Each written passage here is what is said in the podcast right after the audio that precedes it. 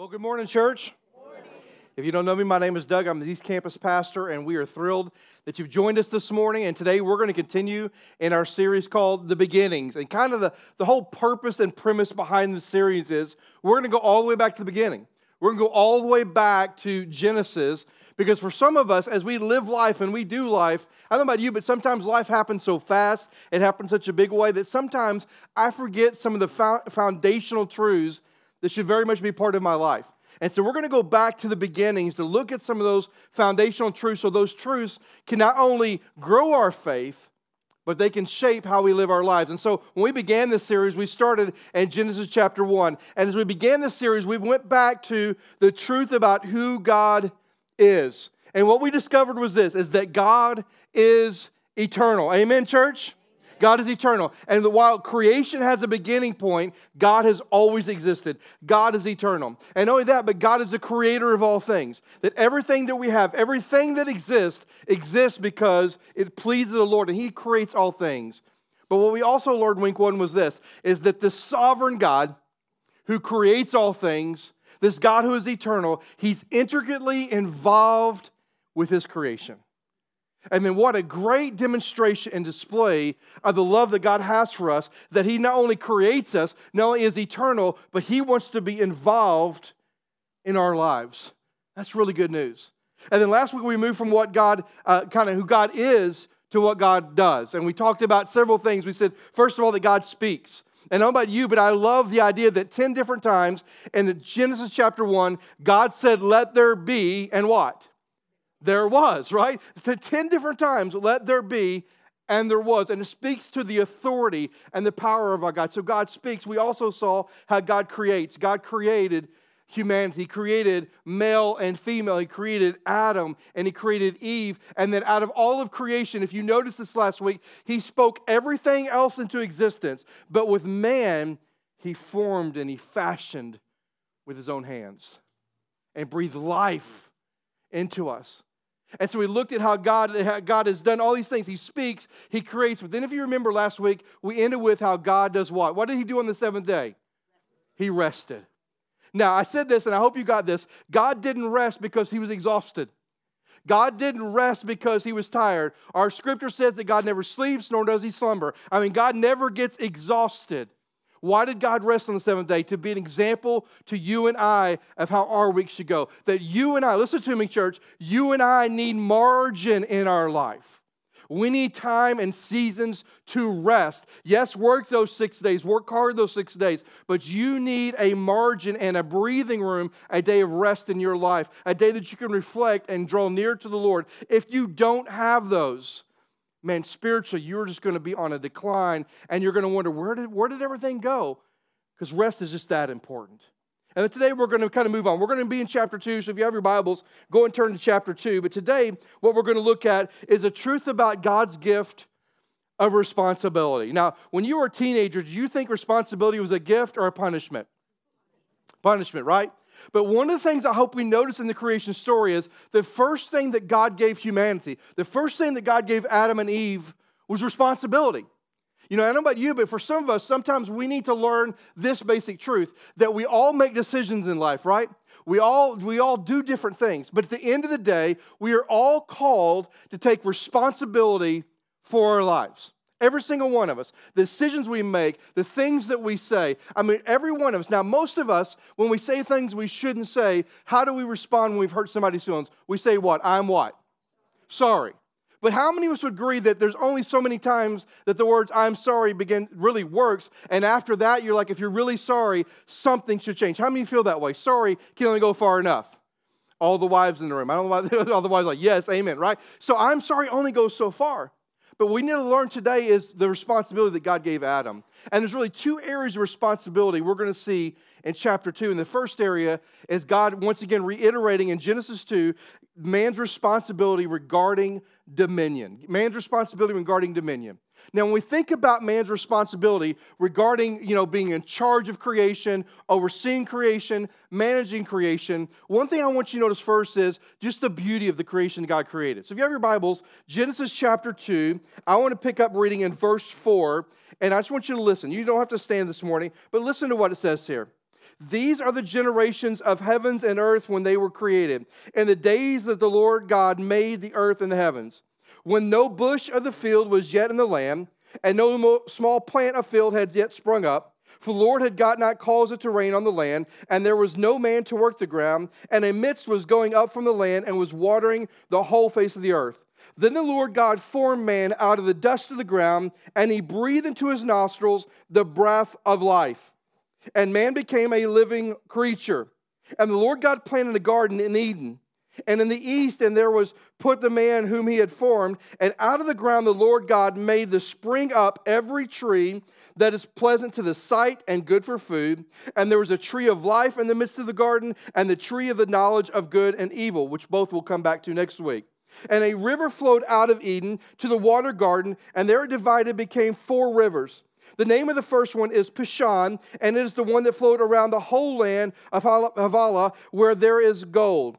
And the gold that was in the land, bdellium and onyx, stone are also there. The name of the second river was Gihon, and the one that flowed around the whole land of Cush. And the name of the third river was the Tigris, and the, it flows east of Assyria. And the fourth river is that of the Euphrates. Now, you say, what is all this about? Listen, here's all I want you to catch is that when as God gives man responsibility for dominion, I don't want us to first miss out on the beauty of his creation. Did you pick up on what he said here? There was an area that had really much nothing there. And then all of a sudden, God begins, God begins in this, creates this Garden of Eden. And in this garden, all of a sudden, these trees begin to spring up. These trees that only are beautiful, but they're also trees that provide all the food that they're going to need. And so you see in this beautiful garden that God has created provision for man. He's created provision for humanity. All these trees spring up. And listen, you remember what I said last week? That creation is for our enjoyment and for God's glory, right?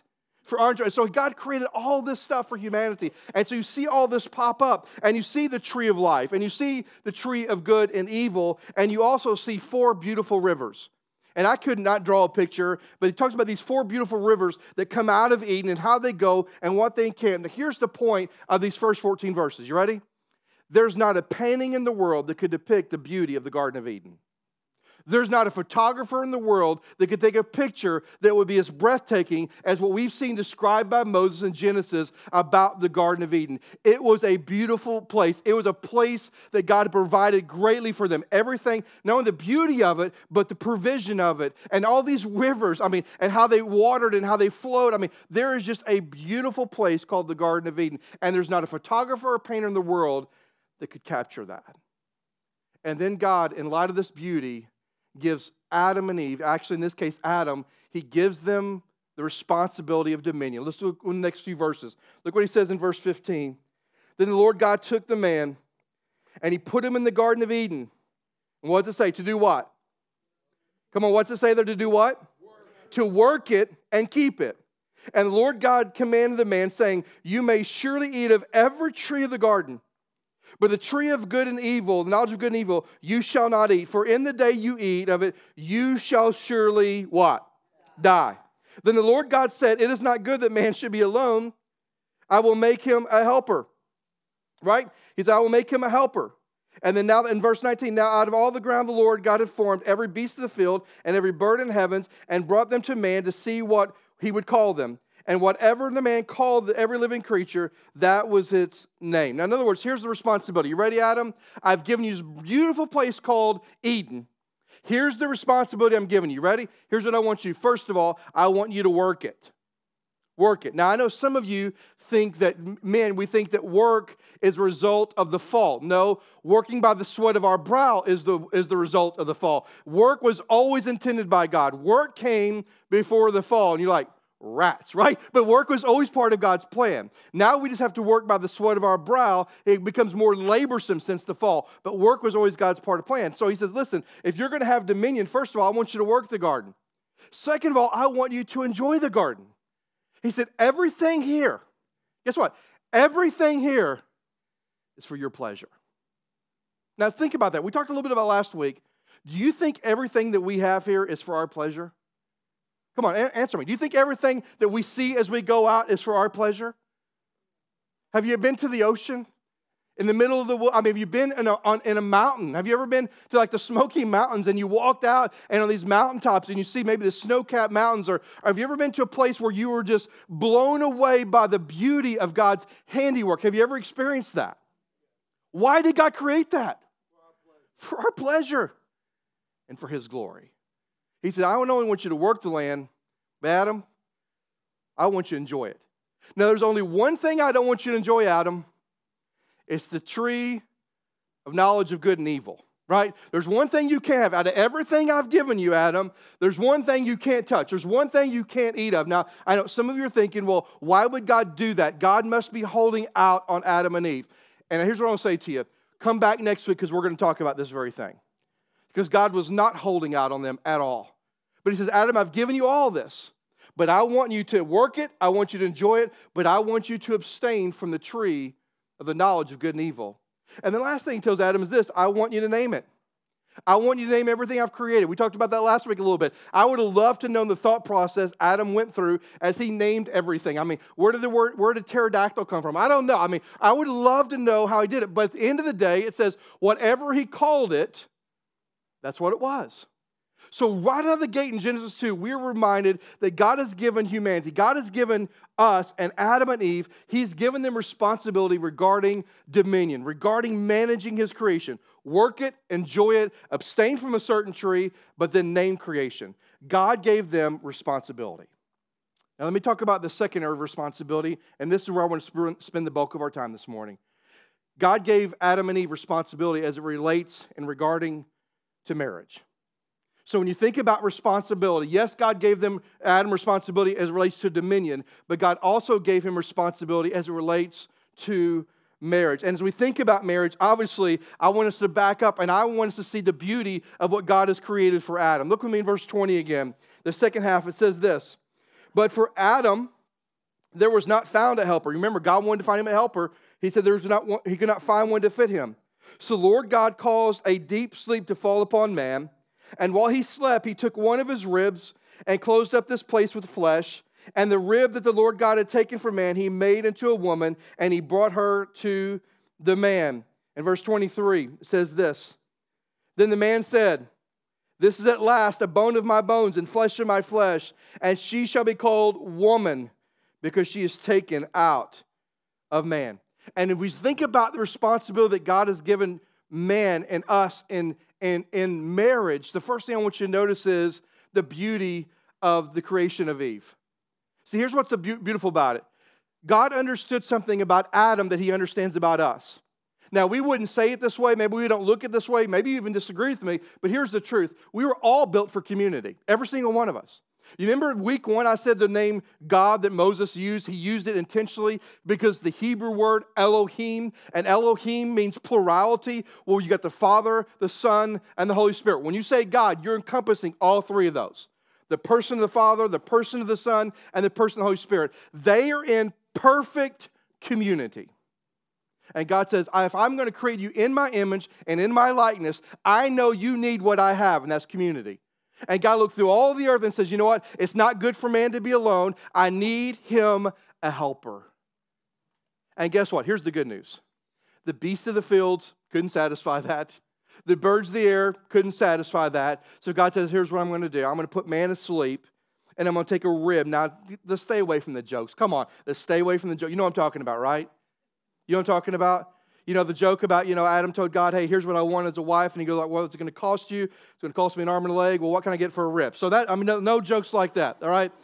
So, so he, he knew that she needed, some of you have never heard that. I'm sorry. But anyway, so, so uh, and I'm sorry, ladies, I shouldn't have said that, but I did. Anyway, so, so he says, I'm going to take a rib and I'm going to fashion a woman for him, a helper for him. And so I don't want us to miss, before we get into the responsibility that God gives Adam, I don't want us to miss the fact that God knew that he needed not to be alone. God knew that his rest of his creation could not satisfy the sense of community that Adam needed. So God created Eve, and then God gives Adam responsibility. And this is where I want to spend some time. This is where I want you to take some notes because he tells Adam three, three things here. And look with me in verse 24. It says this Therefore, a man shall leave his father and mother and hold fast to his wife, and they shall become one flesh. And the man and his wife were both naked, and they were not ashamed. So here's what God tells Adam first. Here's the first responsibility, Adam, you have. You ready? Leave. For this reason, a man will leave his father and his mother. And I know what you're thinking. I know what you're thinking because you're smarter than I am. You're right. Adam didn't have a mom and dad. You're right. You're so genius. He was the first man. But what is said here is a precedent that's being established that go through all generations. In fact, Jesus himself quoted Genesis 2:24. He said, "So when you get married, there needs to be a leaving of a relationship. Now, listen to me on this. And if you're single, please take notes. Don't say, well, this message about marriage, it's not for me. It is for you. And if you're married, you need to hear carefully what we're talking about this morning. Because when he says leave, here's what he's saying that if your marriage is going to be what God wants it to be, there has to be a leaving of some relationships. In other words, you have to leave, you're leaving the authority and the spiritual authority of your parents over you, and you're going and joining your life with your spouse. There's a leaving that goes on there. Now, let me just say something to you. Out of 31 years of ministry, there is a lot of messed up marriages because we don't understand leaving. A lot of messed up marriages. I, I mean, have you ever seen Everybody Loves Raymond? Anybody seen that show? That's the perfect picture I'm talking about, right? I mean, you've got Raymond and Deborah live on one side of the street, and you got Marie and Frank that live on the other side of the street. And it's not that they live in close proximity, it's that Marie has no boundaries. I mean, she's in their marriage, she's in their business, she knows everything, and it creates tension between Deborah and Raymond. I mean, you just see this. I mean, we laugh at it, but that's real life. I can't tell you how many couples I've counseled when a, one of the spouses can't leave. Now, listen to me we need to understand this that, that if we're going to have a marriage that's godly and right, there needs to be a leaving. You are no longer under the spiritual authority and leadership of your parents. You now are joined and now doing life with your spouse. Are you with me on that, church? Say amen. amen. Okay, that's important for us to know. But for many of us, we don't understand that. We don't cut the umbilical cord. And so there's so much that goes on there. There's so much pain and there's so much tension that happens. But I want you to hear me here. Leaving doesn't mean Leaving doesn't mean ignoring your parents. It doesn't mean abandoning your parents. It doesn't even mean cutting your parents off.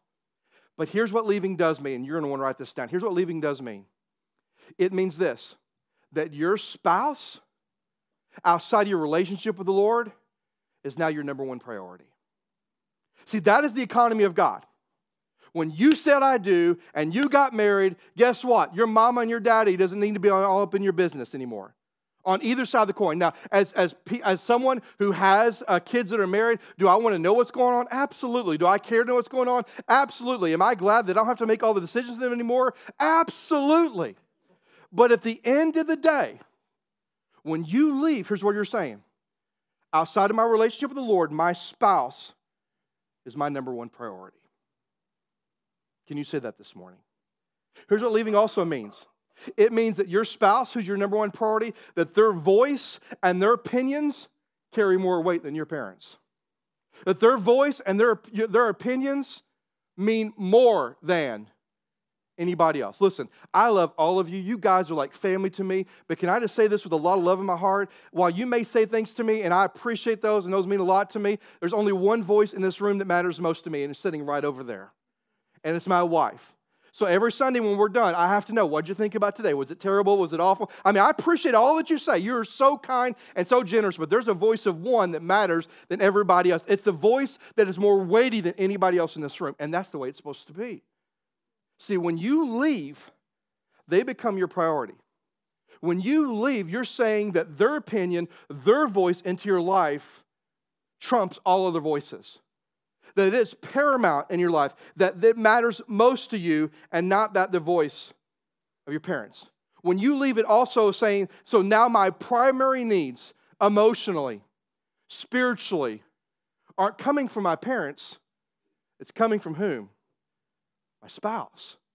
See, when you leave, you're not under the spiritual authority of your parents anymore, your spiritual bosses.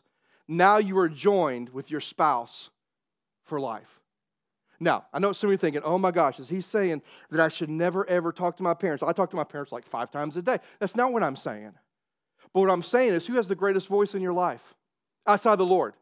Who has the greatest input in your life outside the Lord. I'm not saying you shouldn't seek wise counsel because sometimes, you know, if you're single, just bear with me on this. Sometimes in marriage, there's this thing that happens. It's really a terrible thing, but it happens and it's real. Uh, we fight. we just fight. And you need some wisdom. Because if you fight, guess why you fight? Because both of you think you're dadgum right. Both of you think, hey, I'm right and they're wrong, and I'm right and they're wrong, and you need some counsel realizing that yes, they were wrong and yes, you were right. No, I'm just kidding. That you were probably the one that was wrong and not them, right? I mean, there's a moment when you need some counsel. So I'm not saying that at all. My dad was a really good voice in my life to, to really speak to me about the tone I would use with my boys. My dad was the guy that was hard on me. I mean, he was rough on me. I don't mean ugly, and like abusive, but he was like stern with me. And so when I was out with my firstborn son, my dad would be pulling me to the side and going, You don't want to do that. And I told my boys when they, when they grew up, I said, the guy that was your grandpa was not the same guy that was my dad. I mean, so I don't know what happened to him, but that is not the same man I grew up with. You know what happened? He got wisdom. And he was speaking into me. So I'm not saying you shouldn't do that. But what I am saying is this is that you know what? Your parents don't run your marriage. They don't have a voice that should dictate everything in your marriage. That part of leaving is going, my spouse is the priority. Part of leaving is going, their words matter most to me. Part of leaving means that I find my, my spiritual and I find my emotional needs from them. And so here's the question Do you struggle leaving? You struggle with that. Now, let me give a word to parents, okay? If you're a parent and you've got kids that are married, let me give you some encouragement. You ready? Here's a couple of things I want you to think about parents. First of all, and I've said this before and made people cry, and I'm sorry I did that, but I'm going to say it anyway. You need to groom your kids to leave. You're raising them to leave.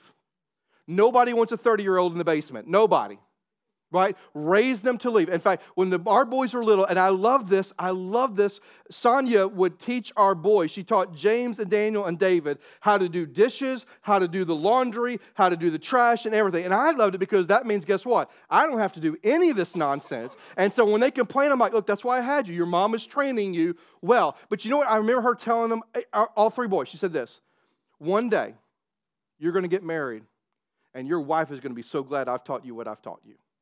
She was training them to be a husband. She was training them to leave. And so, parents, we need to groom our kids to leave. And there's another thing we need to do, parents. We need to build into their marriage, build into it and build it up. And here's how you do that. First of all, you build up their spouse. Like I have two boys. I uh, three boys. Sorry, sorry, David. I didn't mean to leave you out. I left him at church like a month ago. I meant to say I have two boys that are married, David. I'm sorry about that. You are my favorite that's here this morning. All right, so I have three boys. I have two that is married. I am so sorry, son. I have two that are married. And you know what's amazing about being a, a dad of, of two boys that are married is that I'm much smarter now than I was when they were teenagers.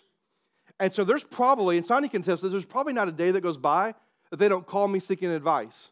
Dad, what do you think about this? What do you think about that? But can I tell you how our conversation always goes? I always tell them what I think. I said, but like for James, I'll say, but what does Chloe think? And for Daniel, hey, what does Kinsey think? Because what they think trumps what I think.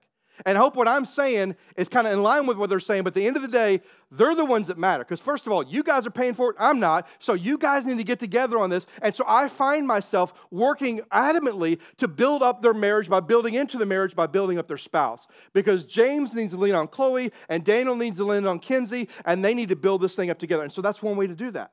Can I tell you another thing that we can do to build up their marriage is don't make them choose. Don't make them choose. You know what every young married couple has to choose in the first year of marriage? Where are we going to spend holidays, right? And it becomes a war.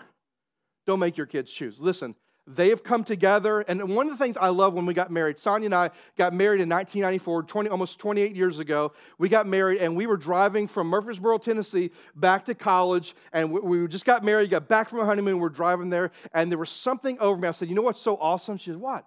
I said, Really, it's you and me against the world. We've left, and it's just us.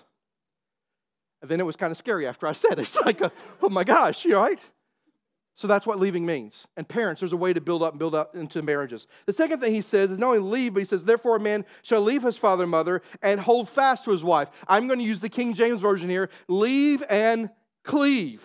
That word cleave means to stick to it, to unite, to hold fast and cling to. So not only have we left, now we haven't abandoned our parents, they still have wise counsel for us, but the primary voice in my life is my spouse. Now that we've left, he says, I only, want you to leave, I want you to cleave. I want you to cling to one another. I want you to cling to one another.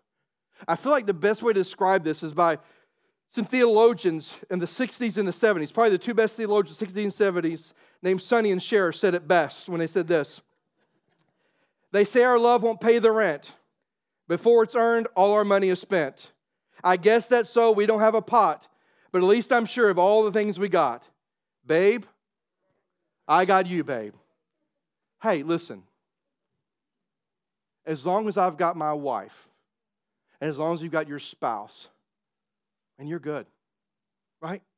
And cleaving means more what I more the thing I need most in this world outside of my relationship with the Lord is I need to be tight and connected and cling to my spouse. Now, cleaving doesn't mean that you have to go everywhere together. It doesn't mean you have to have a controlling relationship. But cleaving does mean this it means recognizing that we are joined and we are connected. Cleaving means we realize we are a, to function as a team and we need one another. We need to depend on one another. That's what it means to cleave. And I want to say this to you I believe cleaving is a key ingredient for our marriages lasting through struggles lasting through crisis, and even lasting through successes. Can I just tell you, there, I, have had story after story of people that I've counseled and talked to where crises have happened and even sometimes successes, but because they didn't cling to one another when those times of crisis come, instead of depending and leaning and holding each other and making it through it together, they kind of blamed each other and went their own ways. When successes came their way, instead of celebrate them together, they kind of got jealous and they began to go their own ways. Listen, I can tell you more marriages than I've seen in my 31 years, years of ministry that have fallen apart because they weren't practicing cleaving to one another. Listen, if you have a spouse in the room today, you need to be thankful to God that He's given her or him to you, and you need to cling to one another. You need to be a family, a unit, a partnership that depends on one another. So it's not only about leaving, it's about cleaving. And then, then, Jesus, and then uh, Moses tells us in chapter 2 the result of leaving cleaving and says this Therefore, a man shall not leave his father and mother. For this reason, he shall leave his father and mother and hold fast to his wife, and they shall become one flesh. Now, this phrase in the Hebrew, they shall become one flesh, literally means the intermingling of souls. We've talked about this before. It means more than just fleshly coming together, it means a total coming together. It means they have become one in every way that is imaginable. Now, there's three ways that we become one as a, as a married couple. First of all, yes, there is physical oneness. There's absolutely physical oneness. Now, in marriage, this is not viewed as an event. Without me saying it, I think you got what I'm talking about, right? The world we live in calls this thing just an event, and it's something that doesn't matter, it has no value, has no purpose, and it can mean nothing. That's not at all what God intended for it. It's not an event, it's an experience. Listen, that when two become one physically, it's not just an event, it is an experience that is ordained and blessed and pleases the Lord. Did you hear me on that?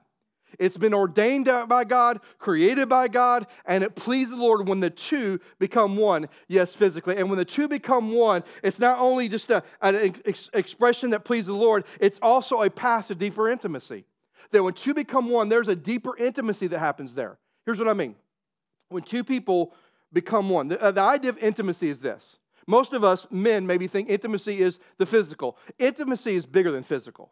Intimacy is when you fully know someone and someone fully knows you without the fear of rejection. That's intimacy. Now let's just be honest, and you have to raise your hand or wave or smile or whatever, just to be honest. When are you most vulnerable and most exposed with intimacy? Is when the two become one. And when you can become one and there's no fear of rejection, that's a beautiful thing that God has brought together.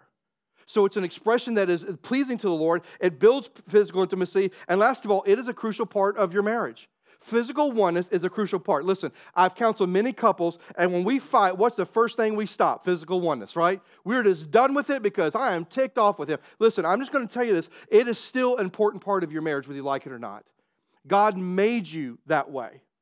So when it talks about two becoming one, regarding responsibility, we're to leave, cleave, and become one. And part of that is physically. But let me tell you a second way we become one emotionally. We become one emotionally. what I mean by that is this is that we long to hear from one another. To, to be one emotionally means we long to hear from one another and we value the other person's feelings. I'm going to say that again for all of us that weren't listening, right? To be emotionally one means we long to hear from the other person, as long as it's not during the Super Bowl game right in the middle of a play. We long to hear from the person, right? And we value what they're saying. The day after Valentine's Day, Sonia and I went out on our date on Tuesday night instead of Monday night.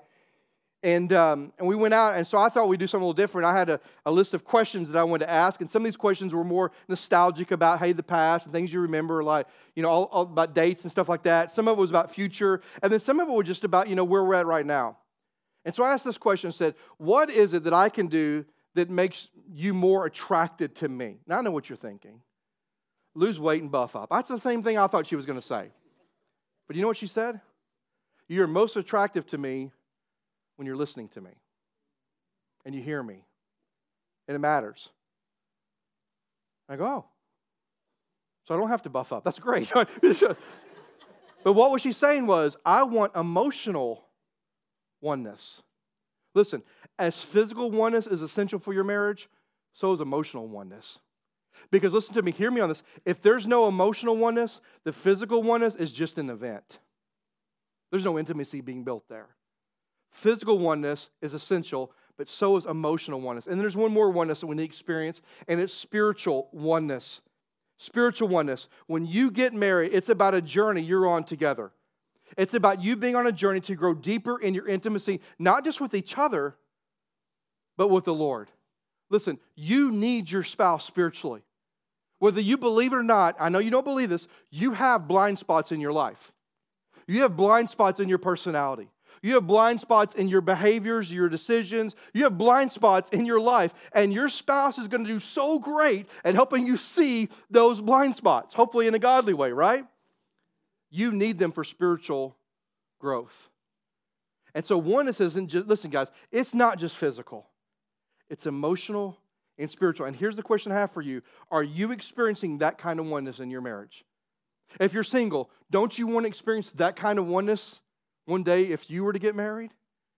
Sure, you do.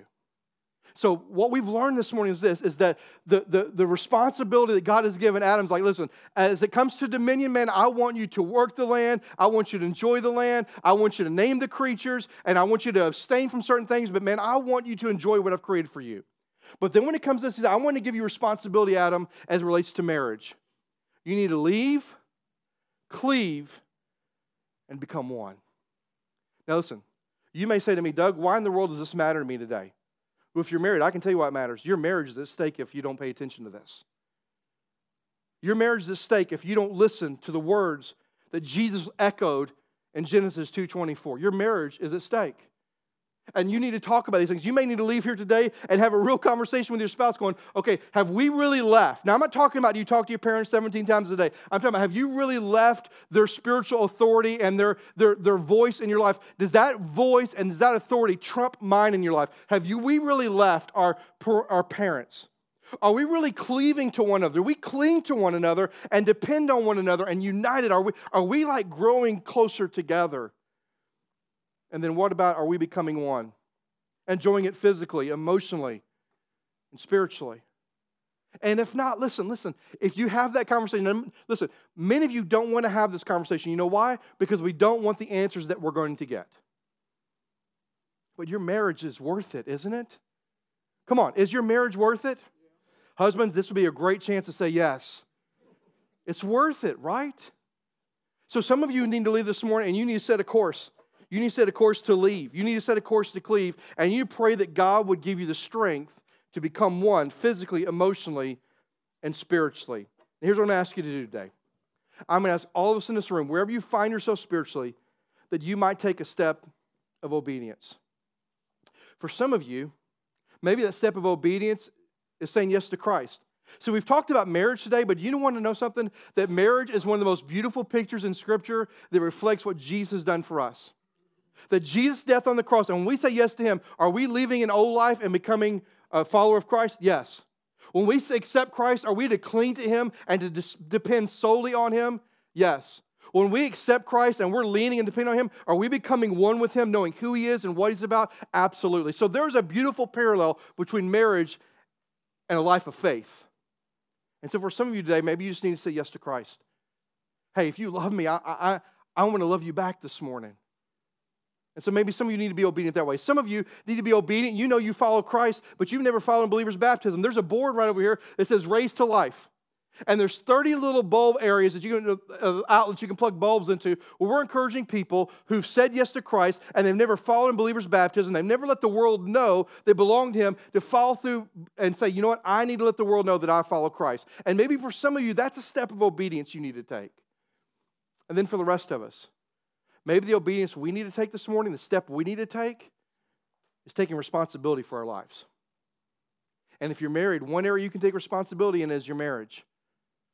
Did we leave? Are we cleaving? And are we really becoming one? Can I tell you one of the most painful things as a pastor to see is when marriages have gotten to the point where they're just coexisting. You hear it like this We're going to stay together for the kids. No, that's not what God intended. God intended you to leave, cleave, and become one. Because those kids one day, they're going away. One day they're going to grow up and they're going to move on. And then what are you going to have? A broken marriage. So if you love your spouse today, would you start by asking these questions and taking whatever step you need to to do these three things leave, cleave, and to become one? Let's all stand together. Everybody stand with me if you would. Every head bowed and every eye closed. Let's just stand together. God, I love you and I thank you for today. And I thank you as I look at Genesis 2 that we see clearly how you give humanity responsibility. You gave Adam responsibilities that related to dominion. We got to that, I just felt like you wanted me to spend some time on marriage. Because you gave Adam responsibilities that relates to marriage. And God, there's some of us need to hear that this morning. There's some of us that maybe we grew up in a home where the marriage that we saw wasn't the marriage we should have seen. The marriage wasn't necessarily a godly marriage. Maybe we saw some unhealthy habits, and we've just translated those into our marriage. But God, I pray for those of us that are believers today that we would realize if we're going to have a marriage that honors you, that we have to take responsibility and say, have we left? Are we leaving the old spiritual boss and making our spouse our priority, even over our kids? Are we making sure that our spouse's voice and opinions trumps all others? Are we making sure that our needs spiritually and emotionally are met by our spouse not anybody else. God, have we really left and united with our spouse? Are we cleaving and clinging and holding fast to our spouse? Do we wake up every day reminded how desperately we need them? How we're a partnership, how we're a team. And then, God, our marriages, are we becoming one more and more every day? Are we becoming more in the physical sense? Are we becoming more in the emotional sense? Are we becoming one in the spiritual sense? God, I pray for marriages this morning, Lord. Probably one of the topics that's the most under talked about topic in church is marriages, but it's the one thing that is the beautiful picture of what Christ has done for us. So, God, I pray for every marriage that we would ask the hard questions and that we would decide today, in this very moment, we want a marriage that honors you. And then, God, I pray for others that we would take a step of obedience. Maybe it's to accept you, maybe it's to let the world know through baptism. Whatever it is, Lord, would you give us a strength to respond as you lead us? For it's in your precious and your awesome Son's name we pray. Amen. Now look this way just for a moment. If you have accepted Christ, if you want to be baptized, there's a little handout sheet in your, your row somewhere. Grab that, fill out the response card, and drop in the bin on your way out. Please let us know. But if you're here this morning and your marriage is struggling, or you're here this morning and your marriage is going incredible, but you know that at a drop of a hat, in a moment, it could be going the wrong direction, and you just want to take some time to pray with your spouse, I ask you right where you're at. You can either stay right where you're, you're standing and just reach over to your spouse and grab their hand and just pray together. You can come to this altar if you want to. Whether your marriage is struggling or you're going, man, you're going the right direction. All of us need to make sure that our marriage is laid before the throne of God every single day. I don't know about you, but I'm a sinful man, aren't you? I'm a sinful person, aren't you? I've got flaws and I've got weaknesses, and those things can rob and ruin and destroy a marriage. And I need the Lord's help, and I need to be bound to my spouse to make sure that we're going to stay strong through no matter what comes our way. So if you need to come pray, whether your marriage is strong or struggling, this altar is open. But if not, and your spouse is right beside you, just kind of grab their hand, just kind of lean over as we sing, and say a quick prayer and say, Lord, help us continue to leave, cleave, and become one. However, the Lord is leading you this morning, would you be faithful to respond to it as we sing?